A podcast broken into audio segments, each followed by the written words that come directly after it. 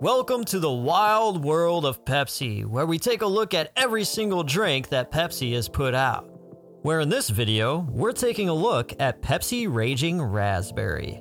Pepsi Raging Raspberry was part of a line of flavors from Pepsi called the Pepsi Wild Bunch.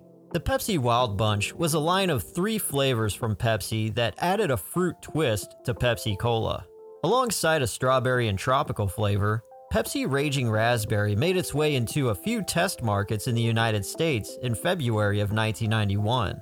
And from what I was able to find from news articles and newspaper clippings back then, Tulsa, Oklahoma, Bloomington, Illinois, and Somerset, Pennsylvania are definite confirmed test markets for the Pepsi Wild Bunch. The artwork on the cans were much more vibrant than original Pepsi cans, and all 3 flavors also had diet versions as well. And taking a look at what I've got, here's a can of Pepsi Raging Raspberry that's aluminum, and here's another can that's made of steel. Notice that the aluminum can has more of a sheen on the labeling.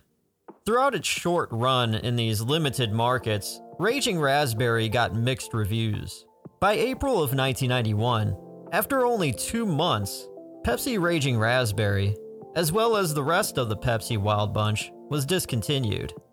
And that's the scoop on Pepsi Raging Raspberry, on the wild world of Pepsi, on Industrial Industries World Radio.